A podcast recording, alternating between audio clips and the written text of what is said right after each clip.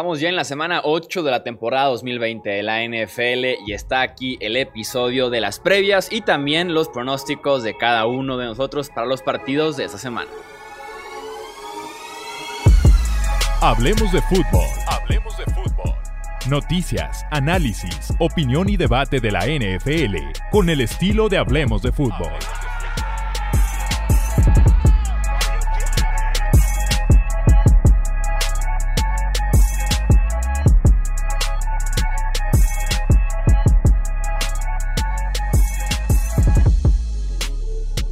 amigos? ¿Cómo están? Bienvenidos a un podcast más de Hablemos de Fútbol. Yo soy Jesús Sánchez y es un placer que nos acompañen para hablar otra vez de NFL y este tan esperado episodio de las previas semana a semana y también analizar rápidamente lo que fue el jueves por la noche entre los Panthers y los Falcons. Me acompañan como siempre, ya saben la dupla de todos los episodios, el buen Tony, el buen Romo. ¿Cómo están amigos? Bienvenidos.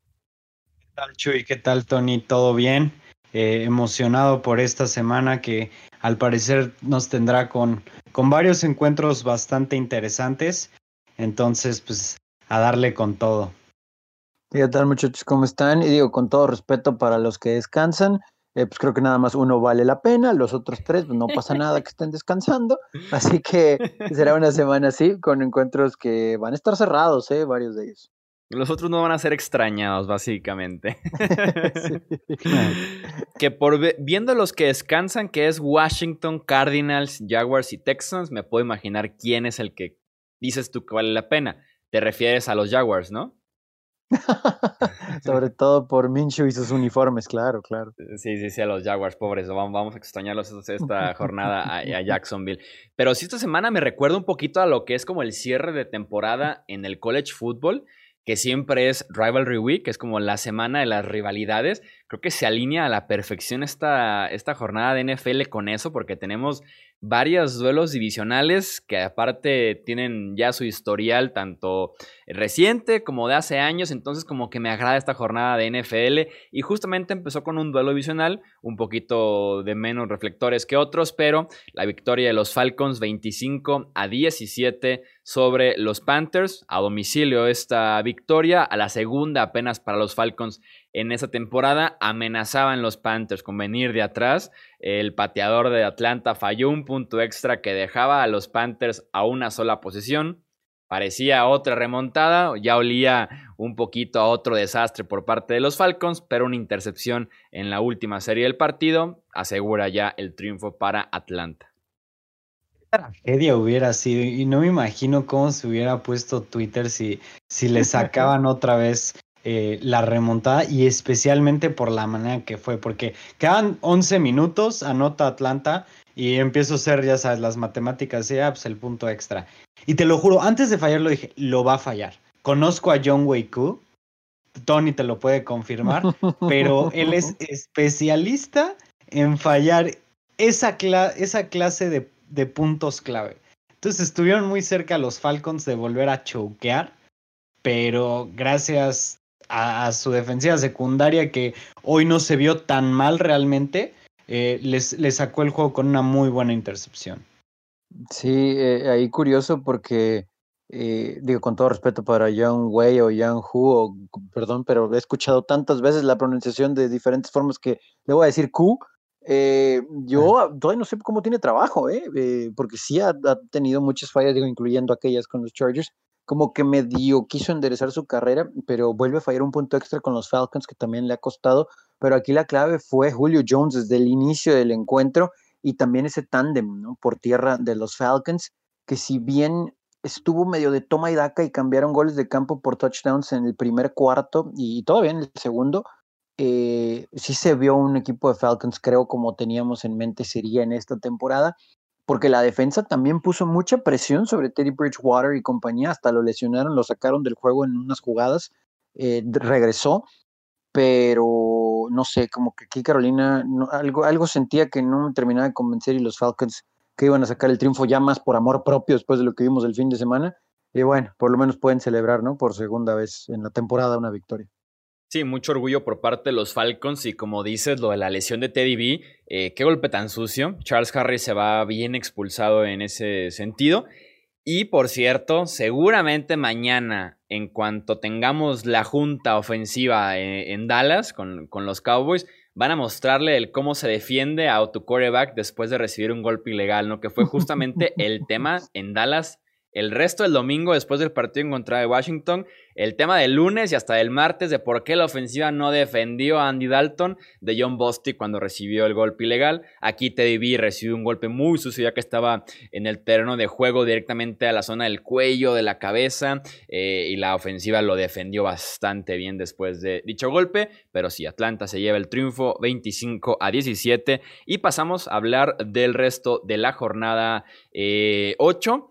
Arrancamos con el Pittsburgh en contra de Baltimore, que para mí es mi rivalidad favorita en la liga. De verdad que no disfruto más otra rivalidad más que esta de Ravens contra Steelers, porque es un duelo muy parejo. Siempre hablamos de rivalidades, incluso en otros deportes en los que un equipo lleva años dominando, ¿no? O está muy disparejo el tema de victorias y demás. Y con Steelers y con Ravens llevamos prácticamente todo el siglo siendo uno de los partidos más esperados del año porque son muy competidos, son muy parejos, hay mucho odio, un estilo muy físico. Antes estos partidos se ponían, cuando sobre todo había defensivas muy sólidas en ambos equipos, eh, golpes hasta rayando ahí en el reglamento, historial entre los mismos coaches, eh, entre las franquicias y mucho más. Me encanta esta rivalidad de Steelers en contra de Ravens y además llegan peleando por ese liderato divisional tal vez como los dos mejores equipos incluso de la conferencia americana, así que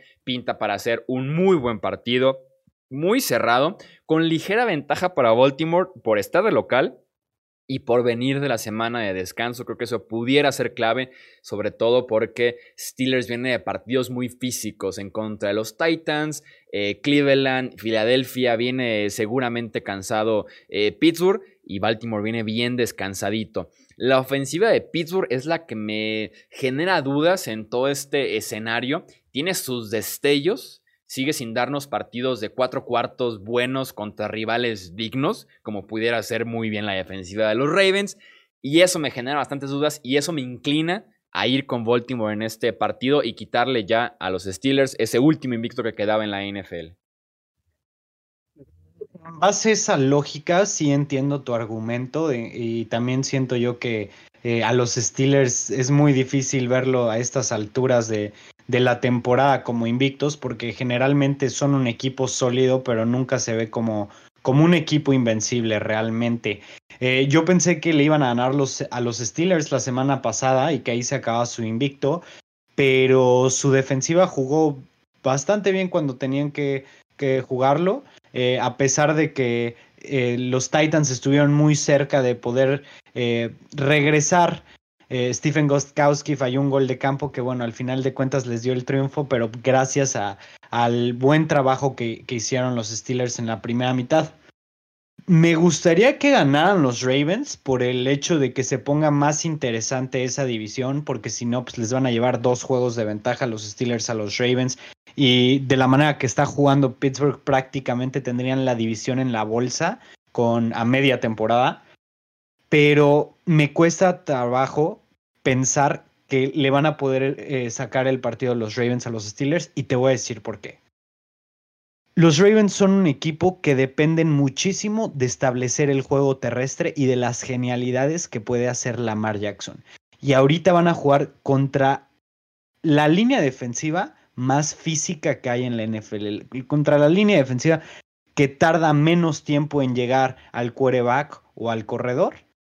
Y eso siento yo que va a hacer que los Ravens no puedan eh, mantener, mantener avances largos, no puedan tener drives de, muchas jugadas y los van a tener constantemente en situaciones de tercera y largo que por cierto son muy incómodas para Lamar Jackson. La defensiva de Ravens va a poder hacer un buen trabajo contra Rodlisberger. No me queda ninguna duda de eso. Pero creo yo que es mejor la ofensiva de Pittsburgh que la, que, eh, contra la defensiva de Ravens que la ofensiva de Ravens contra la defensiva de Pittsburgh. Eh, este juego me ha sacado canas verdes toda la semana. Le he dado vueltas Eh, sí tiene, creo que ver el factor de, la semana de descanso para Ravens y como para una especie de recargar pilas, ¿no? De, ellos mismos darse cuenta que si bien tienen récord de 5 y 1, eh, van a necesitar un extra, ¿no? En cada juego para de verdad ser considerados otra vez, pues un candidato serio al Super Bowl, porque de repente ya no los tenemos, ¿no? Como después de los Chiefs, yo creo que ya no tenemos a los Ravens ahí detrás de ellos por lo que ha hecho Pittsburgh. Le tenemos que dar crédito, obviamente, al equipo de Tennessee. Eh, bueno, Buffalo a veces, ¿no? Como que se tambalea, que ya hablaremos de los Bills en un ratito.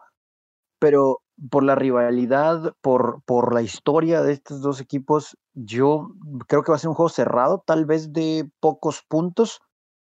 Pero lo que he visto en la temporada de ambos equipos, me cuesta mucho trabajo ir en contra de Pittsburgh, que cada semana creo que van a caer y a pesar de que no creo que vayan a construir una ventaja tan larga, creo que sí va a haber situaciones de juego en las que Lamar Jackson va a tener que, que, hacer jugadas. Y en contra de esta defensa de Pittsburgh, que tal vez se ha doblado en las últimas semanas, ¿por qué se lo puede permitir el hecho de tener ventajas largas? A la hora buena no se rompe. Y como ha jugado esta ofensiva de Ravens con un juego terrestre tambaleante y el juego también del mismo Lamar Jackson, eh, híjole, creo que aquí les encantaría tener a alguien como Des Bryant sano, pero pues no atractivo, ¿verdad? Creo del practice squad, ¿no? Entonces, creo que este tipo de juegos también repercutirá en la decisión de poder activarlo al equipo y voy a decir que por un gol de campo va a ganar Steelers, va a ser muy cerrado, va a estar muy bueno. Estos juegos siempre están muy buenos, pero creo que lo va a ganar Pittsburgh. Sí, va a estar bien complicado, además porque dices del juego por tierra de Baltimore, Mark Ingram parece que no juega, se la tendrían que, jugar con Gus Edwards y con J.K. Dobbins en el backfield. Y, sí, la verdad es que el juego aéreo de los Ravens este año no le está pasando nada bien. No, no, no ha estado jugando bien Lamar en ese sentido, en la parte aérea. Entonces, sí puede ser complicado y más contra la defensiva de los Steelers. Creo que al final de cuentas, estos equipos dividen partidos en el año.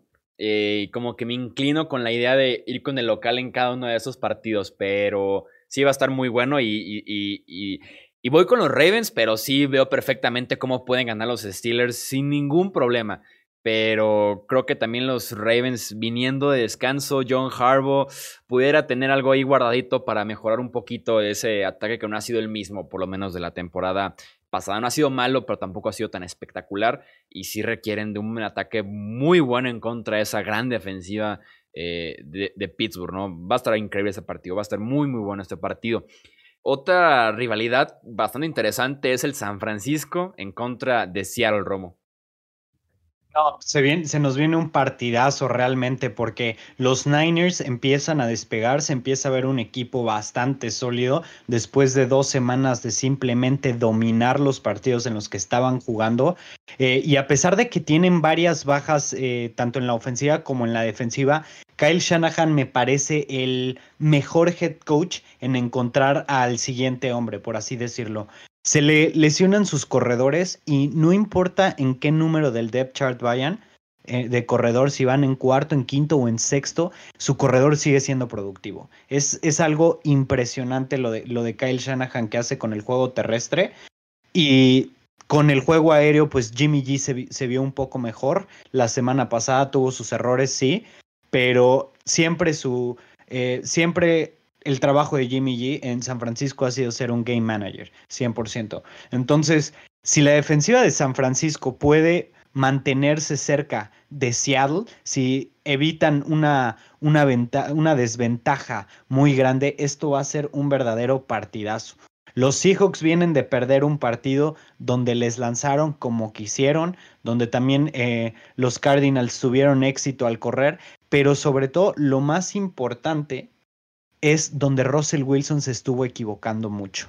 Creo yo que la defensiva de San Francisco es superior a la de los Cardinals y que tienen que estudiar mucho este partido eh, el equipo de Arizona, eh, perdón, el equipo de San Francisco para determinar cómo le hicieron los Cardinals, cuáles fueron las coberturas que hicieron que se equivocara tanto Russell Wilson, porque esa es la única esperanza real que tiene cualquier equipo de la NFL de ganarle a la máquina que está haciendo Russell Wilson, que tienen que hacerlo equivocarse, crear turnovers, porque Russell Wilson es el tipo de quarterback que si le dejas un minuto y va abajo 8 puntos, te va a hacer los 8 puntos.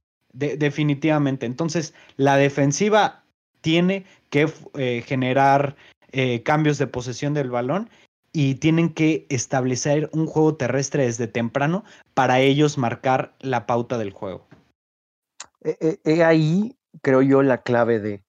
Eh, no creo que Russell Wilson se equivoque como lo vimos la semana anterior en contra de Arizona, a pesar de que también coincido, esta defensa de los Niners es mejor que la de los Cards. Y curioso que digamos esto, pero resulta ahora que la defensa de los, de los 49ers perdón, va a tener que ver el video de la defensa de los Cardinals en los momentos claves para saber cómo poder defender a Wilson y compañía. A mí lo que me preocupa, no porque Russell Wilson no pueda cargar con este equipo, es que no van a poder correr la pelota en contra de San Francisco. Eso me parece que es clarísimo. Y aparte, van a tener lesiones ahí atrás, ¿no? Entonces, digo, ya sabemos lo de Carson, eh, Hyde no está al 100%, eh, más allá del juego que tuvo contra Arizona. Este equipo de, Seattle no va a poder correrle a San Francisco. Están mejorando los 49ers y en el momento clave de la temporada en contra de rivales divisionales. Todo va a recaer con Russell Wilson. Y claro que le pueden mover la pelota a los 49ers por aire pero del otro lado es donde yo creo que va a ser la clave del juego. Lo dijiste, Alex. Por aire se ve muy mal la secundaria de los Seahawks y sabemos que tienen muchos problemas.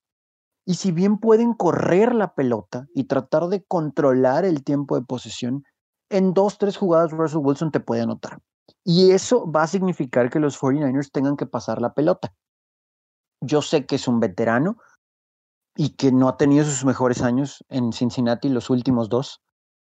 Pero la llegada de Carlos Dunlap le va a ayudar al pass rush a los Seahawks. Van a poner presión sobre Jimmy G.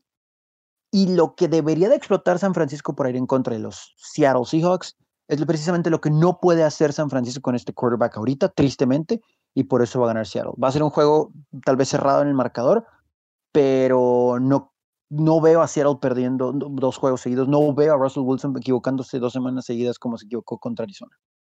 Sí, yo estoy de acuerdo con esa parte. Justamente no me, no me imagino a Seattle perdiendo en semanas consecutivas, además duelos divisionales, y Russell Wilson viniendo de tantos errores mentales que que tuvo en Arizona incluso le cuesta al final de cuentas el partido a su propio equipo.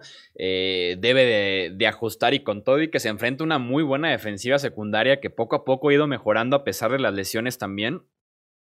El juego aéreo de, de Seattle es demasiado prácticamente para cualquier equipo en la NFL actualmente y se las van a arreglar para ganar este partido, más porque es un San Francisco que no está completo. Eh, tenemos obviamente la lista enorme de jugadores en IR y específicamente en este partido no llega Divo Samuel, ya decía Romo que no llegan sus principales corredores, por más que esté en la rotación y por más que le van a correr a Seattle, no deja de ser un equipo que ha perdido mucho talento y que con ese talento la temporada pasada y jugando además a un altísimo nivel, de milagro le estaban ganando los partidos a Seattle, ¿no? O sea, pierden en casa y después en en la semana de 17 se caen a media yarda también de perder. Entonces, si de por sí estaban con partidos muy complicados, con un equipo completo, con un Jimmy Garoppolo en un mejor nivel la campaña pasada que en esta, estaban ganando o hasta perdiendo con los Seahawks. Eh, en este partido yo sí veo a Russell Wilson cobrando un poquito de venganza por lo que fue eh, la semana pasada, sobre todo ese final en tiempo extra, aunque San Francisco debe dar pelea en este encuentro, deben de eh, caer dando muchísima lata para los Seahawks y ser ese rival incómodo en el oeste de la NFC porque todos son buenísimos realmente en esa división. Otro partido divisional en el norte de la NFC es el Minnesota en contra de Green Bay, Tony. Siempre entretenidos estos juegos, pero es evidente que los Packers son los que llevan la mano. Aunque sí pienso que el equipo de Vikings con Justin Jefferson, que cada semana se ve mucho mejor este novato de LSU, eh, le ha dado esa dinámica que se creía no tendrían con Stefan Dix. Y me parece hasta un poquito más rápido que Dix. Es normal por la edad, pero entre las manos de Thielen y lo que presenta Jefferson, creo que sí van a crear problemas en contra de la secundaria de los Packers. No estoy diciendo que va a ser como el juego de la semana 1, donde los Packers tuvieron una ventaja muy amplia y, y, Minnesota vino atrás para hacer un marcador decente. Yo creo que este juego va a estar un poquito más cerrado, creo que los Packers pueden subestimar un poco a este rival divisional. Creo que Cousins va a tener un juego por aire interesante. Sin embargo, eh, Green Bay es mejor equipo. Entonces, al final, los Packers van a ganar. Aaron Rodgers y su magia. Eh, no importa quién esté de receptor, pero bueno, Davante Adams está encendido ya después de la lesión que tuvo. Y tiene esa línea ofensiva que entendemos que pues, los Texans no presentan un desafío mayor en eso pero se vio bien la semana anterior, después de sufrir en contra de Tampa Bay. Y la defensa de Minnesota, otra vez, le pido disculpas al buen Chuy, pues no, no es nada, ¿no? A comparación de lo que vimos en los últimos años. Así que la ofensiva de Green Bay va a hacer lo que quiera con Minnesota y por eso va a ganar este juego. Estoy de acuerdo con lo que dices, Chuy los Packers se ven bastante bien después de hace un par de semanas de haber perdido contra Tampa Bay. Eh, se vieron muy bien la semana pasada realmente en contra de los Texans, de realmente los aplastaron. Y esta semana eh, Aaron Rodgers eh, recupera una de sus armas principales, que es Allen Lazard. Y además de esto, muy probablemente también juegue Aaron Jones. eso aún está por verse.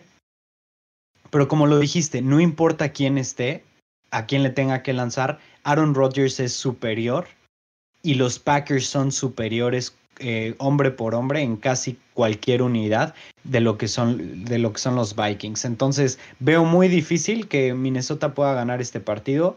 Eh, creo yo que ya que ya les va a servir esta temporada como para darse cuenta que se tienen que mover de Kirk Cousins, que simplemente no funcionó, y que van a tener que entrar, si no en una reconstrucción, en una, digamos, eh, no, no, limpia como tal, pero se van a tener que deshacer de bastantes jugadores por ahí que, mucho, eh, que ahorita ya son más, más nombre que, que performance, ¿no? Entonces se viene probablemente un, un año tranquilo por el resto, eh, el resto de la temporada para los Vikings y los Packers van a seguir en, en contienda por el Super Bowl. Entonces, sin duda alguna, voy Packers.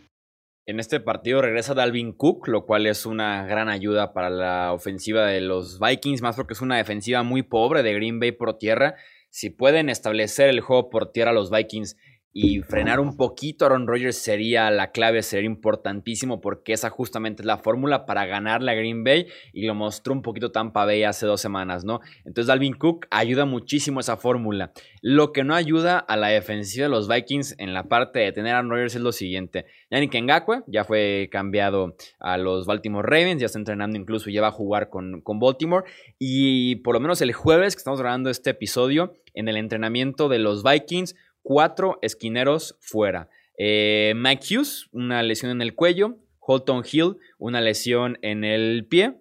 Eh, Cameron Dansler fue puesto en la lista de COVID-19 y Chris Jones sigue sin aprobar sus pruebas, eh, sus exámenes de COVID-19 para poder entrenar con los Vikings. Entonces hay un problema muy grave de esquineros en Minnesota y enfrentan a Aaron Rodgers, a Davante Adams y compañía. Entonces, pinta un poquito feo en ese aspecto este partido para Minnesota. Voy con Green Bay.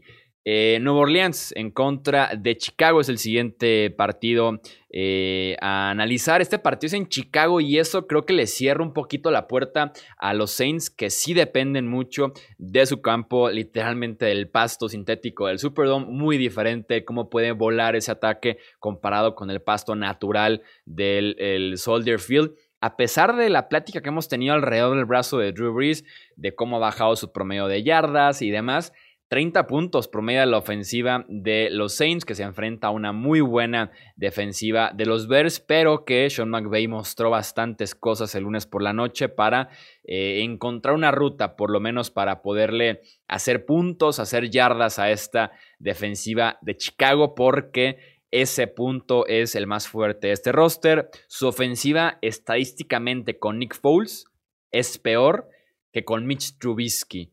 Con Mitch Trubisky, los tres partidos de este año superaron las 300 yardas y los cuatro partidos con Nick Foles no han podido llegar a esa cifra. Entonces, estadísticamente es peor, podrá ser un poco más estable, más segura en la parte de las intercepciones, fumbles y demás, pero eh, no produce prácticamente eh, nada. Michael Thomas parece que finalmente está de regreso, superó una lesión en el tobillo, una suspensión por pelearse en un entrenamiento, una lesión en el tendón de la corva y parece que Thomas regresa para este partido. Insisto, el hecho de que sea en Chicago lo cierra un poquito, aún así voy con los Saints. Que ahorita que hablas de Michael Thomas es bastante importante mencionar que los Saints dijeron que iban a escuchar ofertas por Michael Thomas, que se me hace pues, bastante curioso porque pues realmente probablemente sea el último año de, Drew Brees con posibilidad de ir al Super Bowl y eso, si acaso, si su defensiva se lo permite eh, y, varios factores que entran ahí, pero me parece que ya Michael Thomas se está convirtiendo como un cáncer en el equipo. O sea, al, al punto de que lo están ofreciendo, que escuchan ofertas por él a mí no se me hace nada normal eso, especialmente en la situación que están, que es ganar o ganar ya. Pero bueno, yéndonos más hacia el partido, eh, así como lo dices tú, Nick Foles no le ha dado nada de dinamismo a la ofensiva de Chicago. Se sigue viendo una ofensiva que le cuesta mucho trabajo caminar. El juego terrestre no, lo, no los ayuda mucho. David Montgomery eh, le hace falta elusividad. Eh, es bastante fuerte, pero aún así no tiene esa chispa de, para crear jugadas grandes. Y eso también les ha costado mucho a los Bears porque simplemente no tienen la manera de, de estar en el juego, eh, digamos, de, de, poder sorprender con el juego aéreo porque realmente nunca establecen un buen ataque terrestre. Entonces, los Saints vienen de, ganar una semana que estuvo difícil, pero como Chuy lo dice, como lo platicamos, Michael Thomas está de regreso y esa ofensiva es 100% distinta cuando él está de regreso. Los Bears decepcionaron la semana pasada eh, contra los Rams, entonces yo voy con los Saints también. Sí, creo que esto está fácil. Eh, yo creo que poco a poco nos estamos dando cuenta y conforme avancen las semanas, más notorio será el que los Bears no pueden con esa defensa, ¿no? O sea, esa defensa es buena, sí, pero por lo menos antes, cuando han tenido otras versiones eh, buenas de ese lado de Loboide, eh, tenían un juego terrestre estable. Este equipo es el que menos yardas tiene por tierra por juego, es increíble. Eh, la línea ofensiva, pues ya sabemos que no le da mucho tiempo a sus quarterbacks, más allá de que no tienen ahorita un buen ritmo en el emparrillado pero el juego terrestre no ayuda para nada. El que esté en el backfield, y bueno, insistimos, ¿no? La línea ofensiva es tal vez la principal responsable, pero este, este equipo de Bears no camina para nada la ofensiva. Y por más que logren contener a Breeze y compañía, coincido con Chuy lo que decía de que el juego es en Chicago, tal vez el clima un poquito factor, el, ya sabemos que ahí, pero el mismo clima hace que el pasto sea muy seco, es muy difícil ahí jugar en esas condiciones. Eh, puede ser un juego tal vez de pocos puntos, pero ven un escenario en el que Nick Foles lance un touchdown ganador en los últimos dos minutos abajo por cinco, no. En que tener un gol de campo para ganar, no. El que tengan una ventaja en contra de esta ofensiva de Nueva Orleans con todos los problemas que sabemos que tienen, le das la pelota al Ben Camara y te lo resuelve, ¿no? Eh, Saints va a ganar. Eh, me atrevo a decir que fácil, a pesar de que no creo que sea un juego de muchos puntos y tampoco lo veo como paliza, pero Nueva Orleans se lo va a llevar. Sí, yo estoy eh, en esa parte del juego por tierra de los Bears. Creo que entre semana hay una estadística eh, que decía que llevan cuatro partidos seguidos por debajo de las 65 yardas. Oh. Según yo, era la peor racha en la historia de la NFL. Según yo. Pero por ahí debe andar flotando ese, ese dato. Pero sí, es históricamente mala esa ofensiva terrestre de los Bears. Y pues de, de, ni de Mitch ni de Nick Foles haces uno. Entonces híjole, la pasa, la pasa muy mal sin duda alguna. Eh, New England en contra de Buffalo, ¿qué nos puedes decir, Romo? ¿Cómo van las esperanzas que tienes para este año? ¿Ya por los suelos? No, ya. ¿Ya en la basura? Ya, definitivamente sí, a la basura. Ya después de lo que anunciaron eh, los Patriots hoy de que todo el equipo está a la venta prácticamente, dijeron que escuchaban ofertas por casi cualquier jugador. Es muy claro lo que están haciendo, es vamos a entrar en reconstrucción total.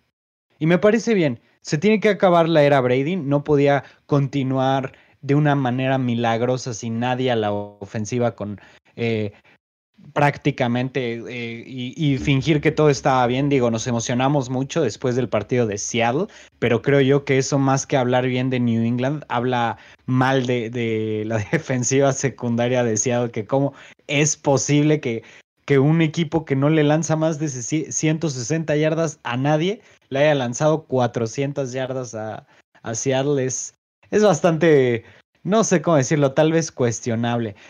Pero... Te habla más tal vez de la defensiva de Seattle que de la ofensiva de Inglaterra. Sí, sí, sí, sí. De, de, ambos más bien, habla, habla de los dos, ¿no? Pero, pero bueno, creo yo que, que es necesario que, que, en New England haya una, eh, haya una reconstrucción. Hay muchos jugadores que ya están muy grandes. Eh, también fue el equipo que más afectado se vio por el COVID en cuanto a jugadores que decidieron no jugar, alga la redundancia. Eh, también les afectó los contagiados porque pues, su jugador número uno a la ofensiva, su jugador número, número uno a la defensiva fueron los, los afectados. Entonces, pues ya es hora de que empiece una nueva era en, New England. Es hora de que se empiece a ver hacia el futuro y, y ojalá y puedan empezar a draftear bien si es que tienen esperanzas de, construir un futuro. Creo yo que semana con semana estamos viendo que, que el mito de System Brady era solamente un mito, que no necesitaba por completo a Bill Belichick, como los demás lo sugerían. Digo, las estadísticas no mienten, 18, touchdown, 18 pases de touchdown de Brady en contra de tres de, de los quarterbacks de New England. Está bárbara esa estadística. Pero bueno, eh, metiéndonos un poco más en el partido, dos equipos que están jugando muy mal al momento. Eh, los Bills han ganado un partido en los últimos tres, fue contra los Jets y de una manera nada convincente, pero aún así creo que están mucho en una mucho mejor posición de ganar este partido de lo que están los Patriots. Eh, New England simplemente no puede mover el balón a la ofensiva, no lo puede mover corriendo, no lo puede mover pasando. Y peores noticias aún, Julian Edelman está lesionado, que aunque no estaba contribuyendo mucho muchas veces en esta clase de partidos, él es el, él es la chispa que hace caminar la ofensiva. Entonces, yo creo que Buffalo va a ganar de una manera poco convincente, no creo que sea paliza ni mucho menos, pero al final de cuentas yo creo que saca el partido, sacan el partido los Bills. ¿Y si son malas noticias lo de Edelman? Yo, me pregunto, creo que en un podcast sí decía que esta ofensiva de los Pats necesita menos Edelman y en Kill Harry, que coincide que están lastimados los dos. No lo decía en ese sentido, simplemente que no entran al campo. Y como que más otro tipo de jugadores porque estaba muerta esa ofensiva y creo que eran responsables hasta cierto punto, tanto Edelman como en Kill Harry. Perdón, Tony. Lo, lo puedes ver, nada más déjame le respondo esto. Mira, el receptor que más eh, jugadas ha jugado de Nueva Inglaterra es Damir Bird y no llega a las 20 recepciones en la temporada. Entonces, no necesitamos ver mucho más de Bird, honestamente, tal vez de Isaiah Suber o de quien yo opino que sí necesitamos ver más de él es de Jacoby Meyers, definitivamente, porque cuando tienen las oportunidades se hace notar, eh, se hace notar el receptor. Pero, pues, como te lo dije, es un jugador Edelman con mucha experiencia y aunque ya esté en mal nivel, muchas veces es la chispa que, que prende a la ofensiva. E-, es que, créanme que veo un escenario en el que gana Patriotas. Pero analizando al equipo como tal, pues los Bills son más talentosos con todo y su afán de hacer los juegos cercanos, eh, todos, los que deberían de dominar sin problemas. Sí puedo ver cómo la defensa de los Patriotas por amor propio, porque hay jugadores interesantes, pueda contener a Josh Allen y compañía. O sea, los Jets no los dejaron anotar un touchdown, ¿no? Entonces, digo, alguna jugada puede hacer algún McCordy o alguien, ¿no? Creo, supongo, y me imagino que Bill Belichick está haciendo todo lo que puede con cocheo para tratar de corregir errores y también McDaniels para tratar de crear algunos paquetes aún con estas ausencias para que un quarterback como Cam Newton les pueda mover la bola. O sea, Tannenhill y compañía les presentaron problemas, evidentemente Mahomes y compañía les presentaron problemas. Si veo un escenario en el que los Patriots les puedan generar problemas, está muy buena defensa de los Bills, pero pues los Bills son los del talento, ¿no? Entonces, me voy a ir con Buffalo, pero como dijo Alex, o sea, esto no va a quedar 27-0. Esto va a ser un juego de, no sé, 20-13, 20-14, porque ahora resulta que los Patriotas no anotan. Llevan tres juegos seguidos anotando 12 puntos o menos. Eh, es increíble, pero este equipo no puede mover la bola. No descartaría un triunfo de, de, New England por Belichick y porque creo que les pudo haber picado el orgullo esos comentarios de que estamos escuchando ofertas por quien sea. Pero no me puedo ir con Nueva Inglaterra porque el talento lo tiene Buffalo a pesar de que se empeña en hacernos creer en que son un equipo malo. Pero ganan los juegos, pues bueno, ok. No sé si corregir ganando, creo. Pero bueno, me voy con Buffalo. Sí, sí está. El orgullo es básicamente la carta más fuerte que tiene Nueva Inglaterra para esta, aparte visita a Buffalo, que de por sí ya se complicaba incluso en la época de Tom Brady. Eh, tiene mucho, mucha velocidad Buffalo a la ofensiva, lo cual se le complica bastante una defensiva lenta, vieja hasta cierto punto de los Pats. Devin Singletary, George Allen deben de correr bien contra esta defensiva. Eh, por ahí John Brown, eh, Stephon Dix, Cole hay demasiadas armas para que Buffalo produzca bien y produzca lo suficiente para una ofensiva en Inglaterra y como decimos, está muerta. Eh, no tiene velocidad, no tiene producción, no tiene un jugador que tú digas está en el top 10 de su posición, está en el top 15, en el top 20, o sea, está realmente perdida en ese aspecto eh, en Nueva Inglaterra.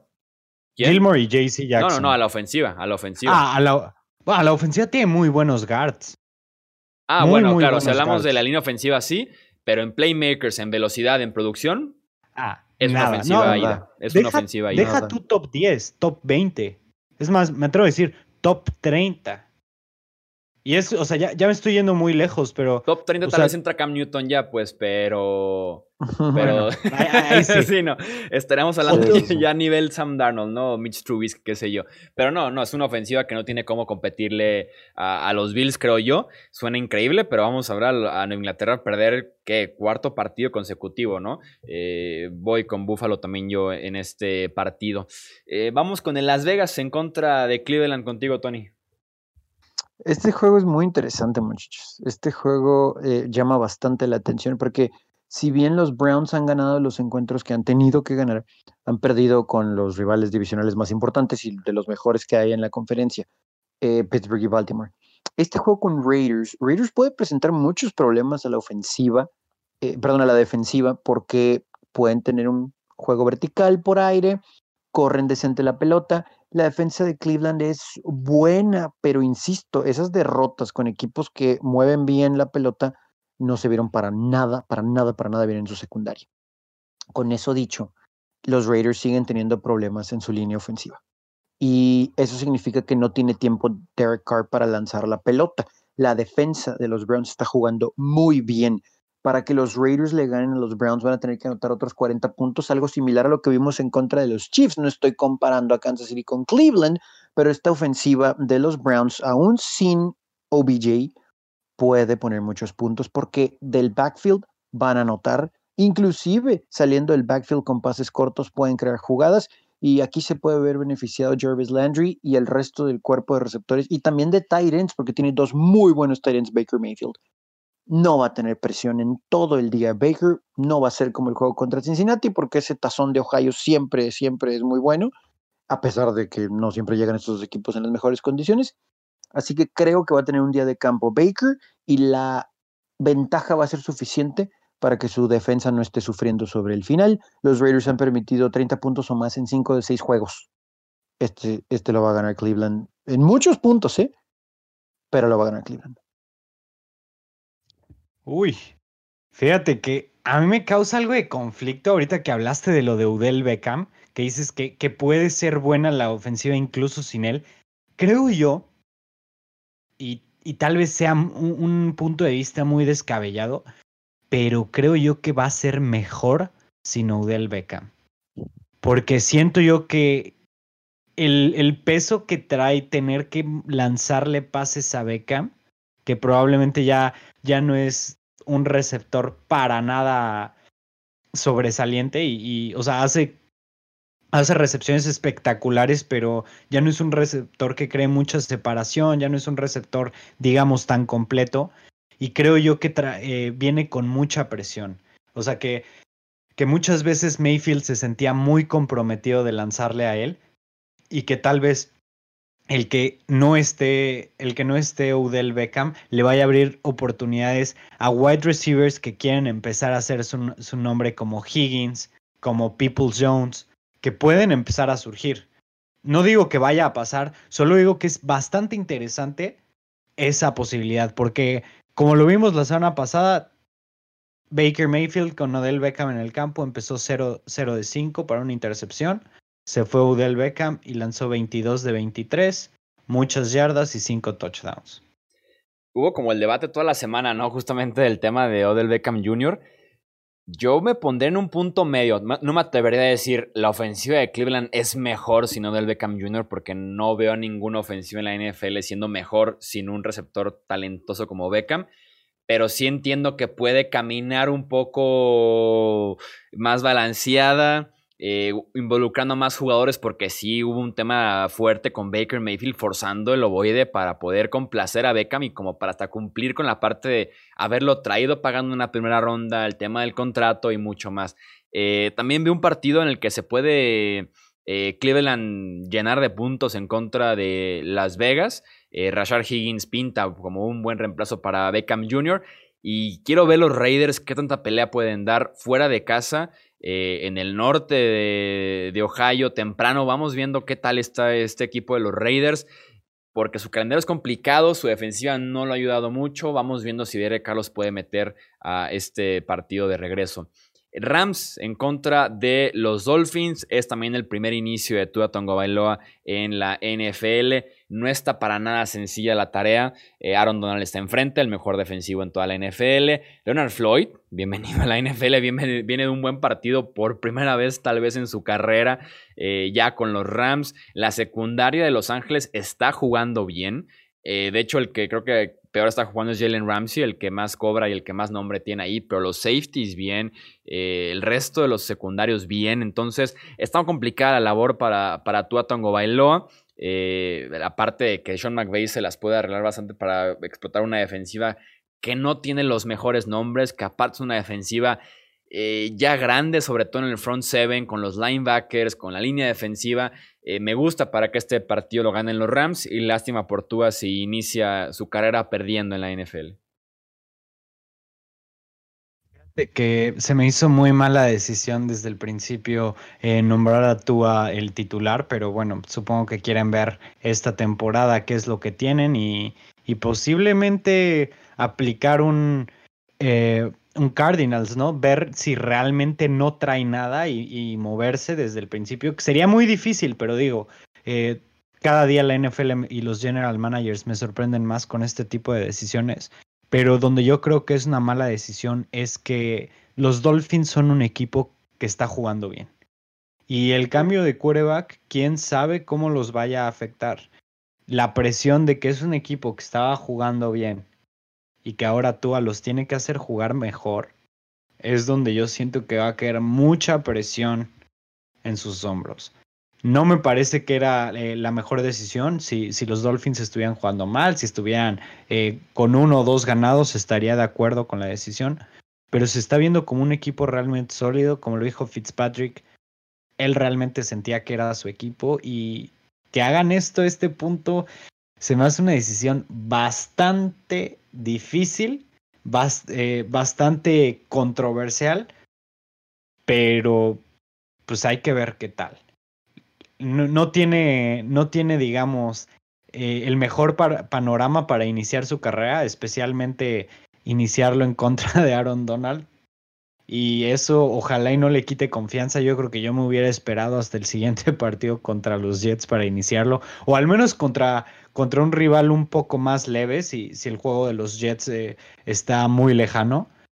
Pero lo que es un hecho es que yo en este punto de la temporada no habría manera en la que le, en la que le quitaría la titularidad a Fitzpatrick y se la daría a Tua. Yo creo que los Rams van a aplastar a Tua en este partido. No creo que cometa muchos errores, pero yo creo que le van a estar pegando y pegando y pegando constantemente. Yo voy con los Rams si ni tiempo va a tener, ¿no? De deshacerse de, la pelota. Yo, yo también veo algo similar. Eh, no, sé si sea una paliza porque los Rams no anotan tantos puntos, pero controlan la pelota, el tiempo de posesión y te dominan a la defensiva. Y le tengo que dar mucho crédito a Sean, McVay y a ese staff de coaches porque no esperaba un equipo así. Sí, sí pensé que iban a mejorar de la temporada anterior a esta, pero se ve muy sólido, se ve un grupo muy, muy sólido que solamente está mejorando.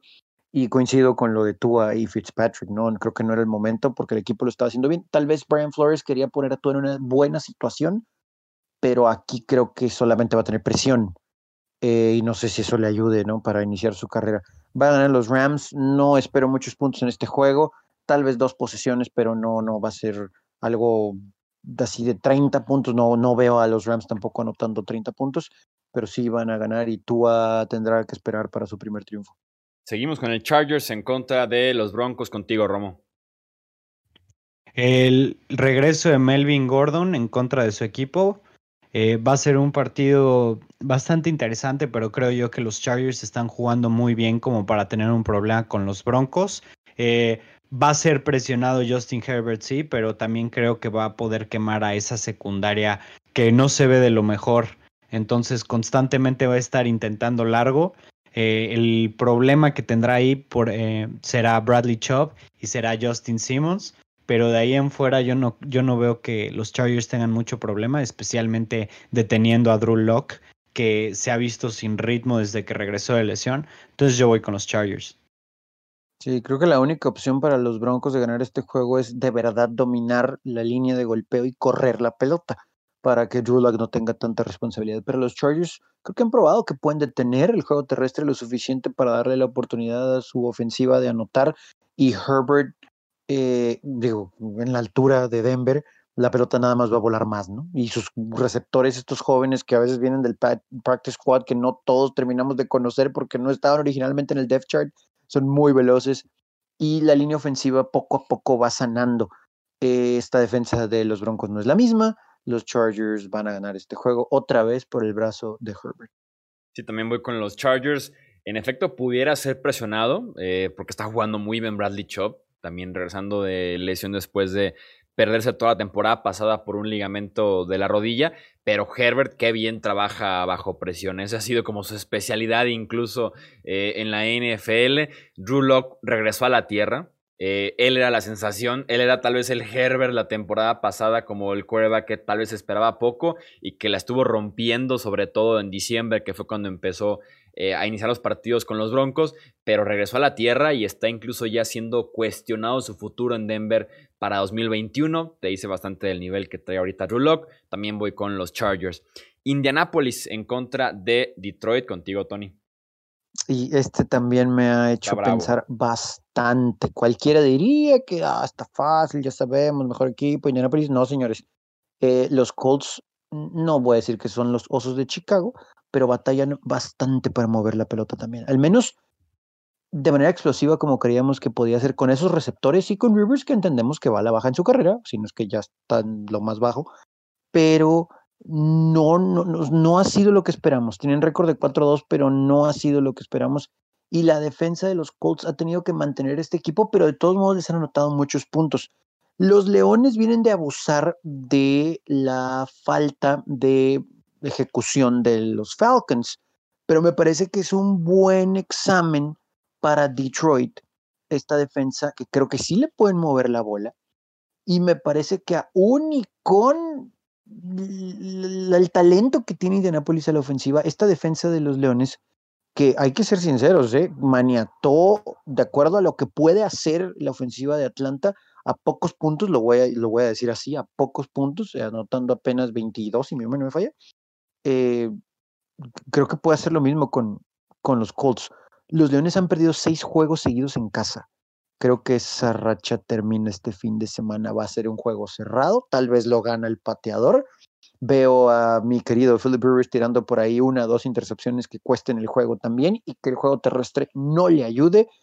No sé si voy a ser el lobo solitario aquí, pero los Leones le van a ganar a los Colts este fin de semana.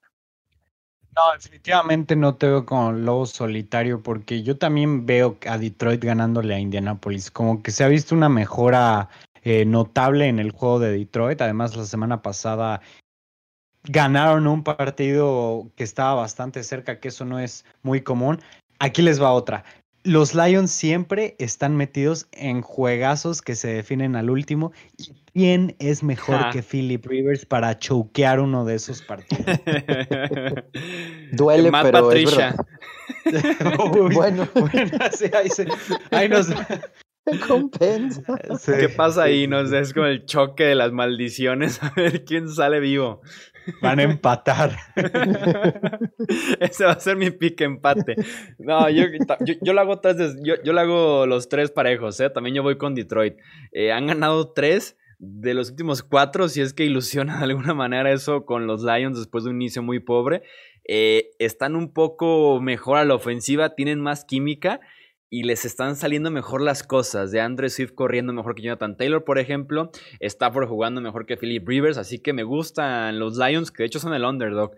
En, eh, según Las Vegas, estamos yendo con la sorpresa, en este caso, los tres con los Lions.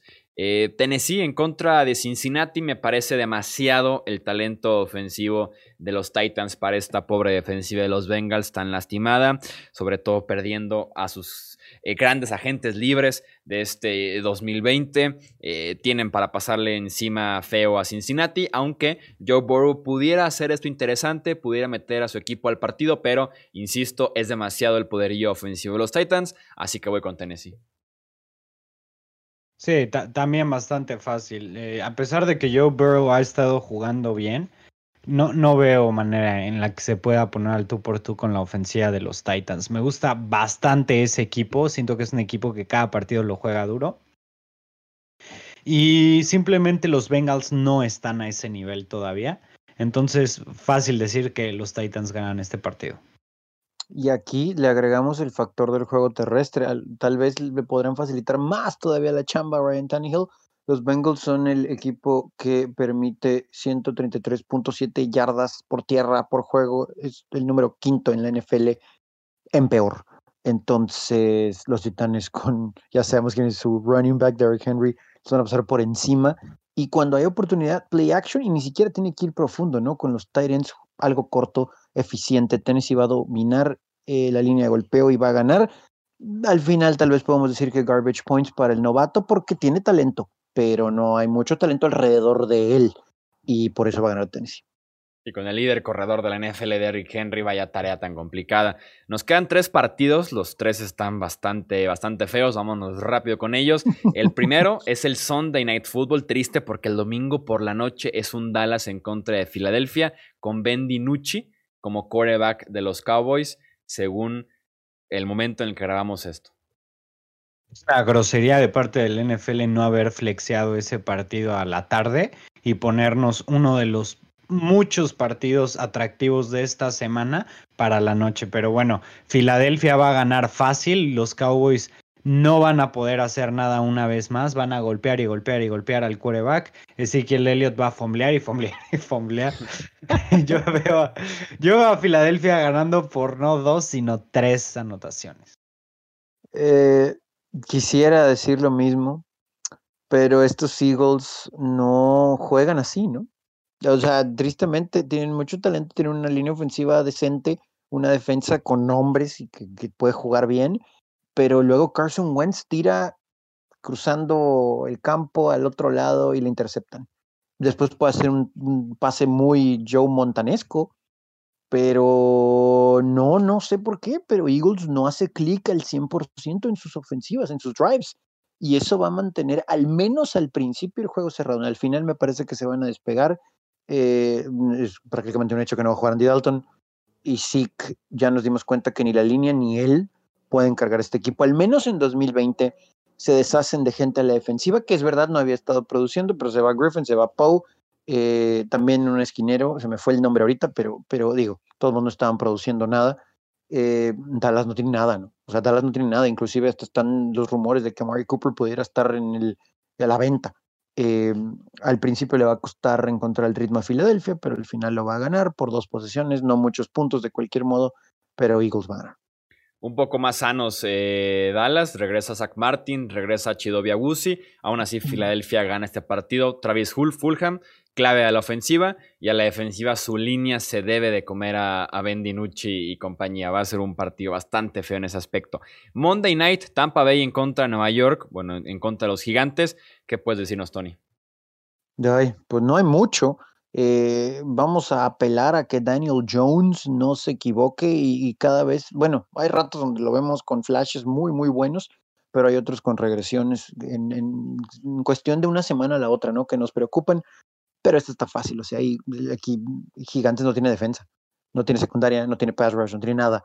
Y lo único que podemos ahí, creo decir, es que Daniel Jones mantenga algo de esperanza con receptores sanos que parece que poco a poco empieza a recuperar. Pero el pass rush de Tampa Bay es superior y la ofensiva está controlando el reloj y está siendo contundente en la zona roja. Tom Brady y compañía. Eh, eh, y solamente se va a poner mejor, ¿eh? A pesar de que no va a estar en esta ocasión Godwin por una fractura en un dedo, no lo van a necesitar día de campo para Brady y compañía.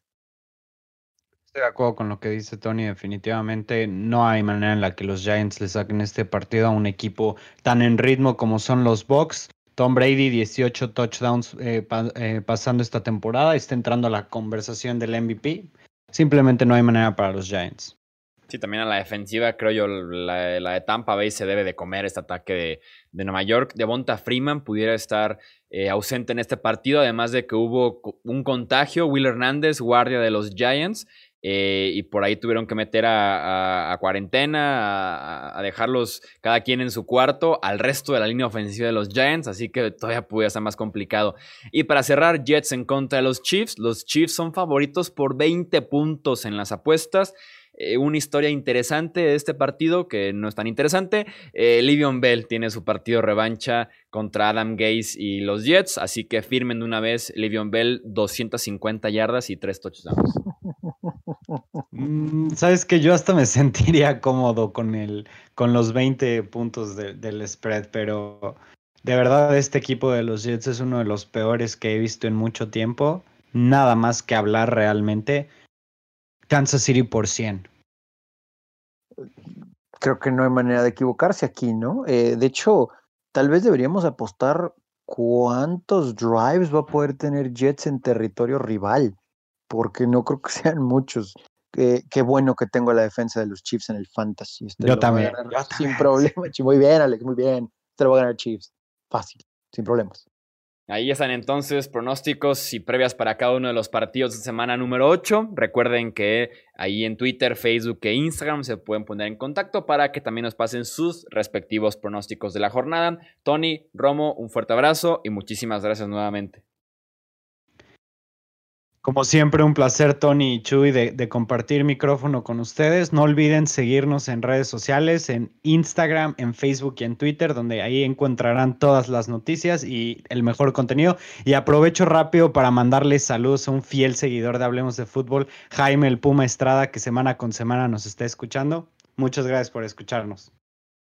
Perfecto, saludos para él y como siempre, muchachos, un placer estar con ustedes.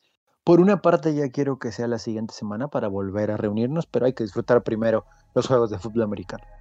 Recuerden suscribirse a este podcast, compartirlo con otros amantes de la NFL. Yo soy Jesús Sánchez y eso es todo por este episodio. Gracias por escuchar el podcast de Hablemos de Fútbol. Para más, no olvides seguirnos en redes sociales y visitar hablemosdefutbol.com.